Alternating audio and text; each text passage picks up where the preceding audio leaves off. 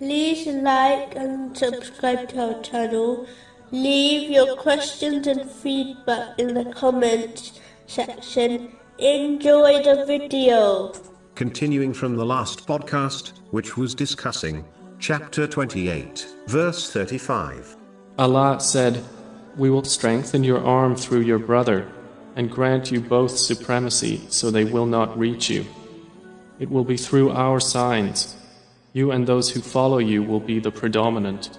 Even though tests and trials have affected believers since the dawn of time, particularly in the time of the Holy Prophet Muhammad, peace and blessings be upon him, yet, it seems like the modern day tests only lead to more difficulties and humiliation for Muslims, whereas the tests which the righteous predecessors faced only led to their honor in both worlds. The main reason for this difference in the outcome and result of tests is that when the righteous predecessors faced tests, in fact, greater tests than the modern day Muslims, which is confirmed in a narration found in Sunan Ibn Majah, number 4023, they faced their tests and difficulties with sincere obedience of Allah, the Exalted, in the form of fulfilling the commands of Allah, the Exalted, refraining from His prohibitions, and being patient with destiny, which resulted in them safely passing the test, and receiving great honor and blessings from Allah, the Exalted, in both worlds. Whereas, many Muslims in this day and age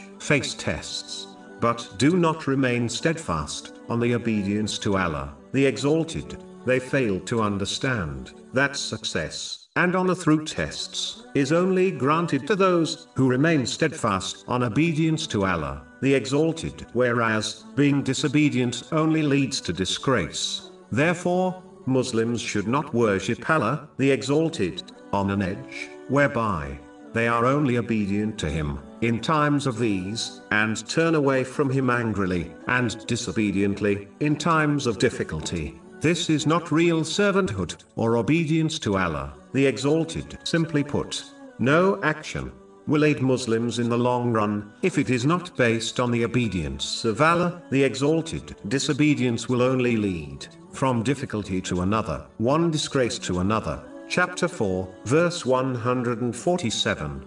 What would Allah do with your punishment if you are grateful and believe? And ever is Allah appreciative and knowing.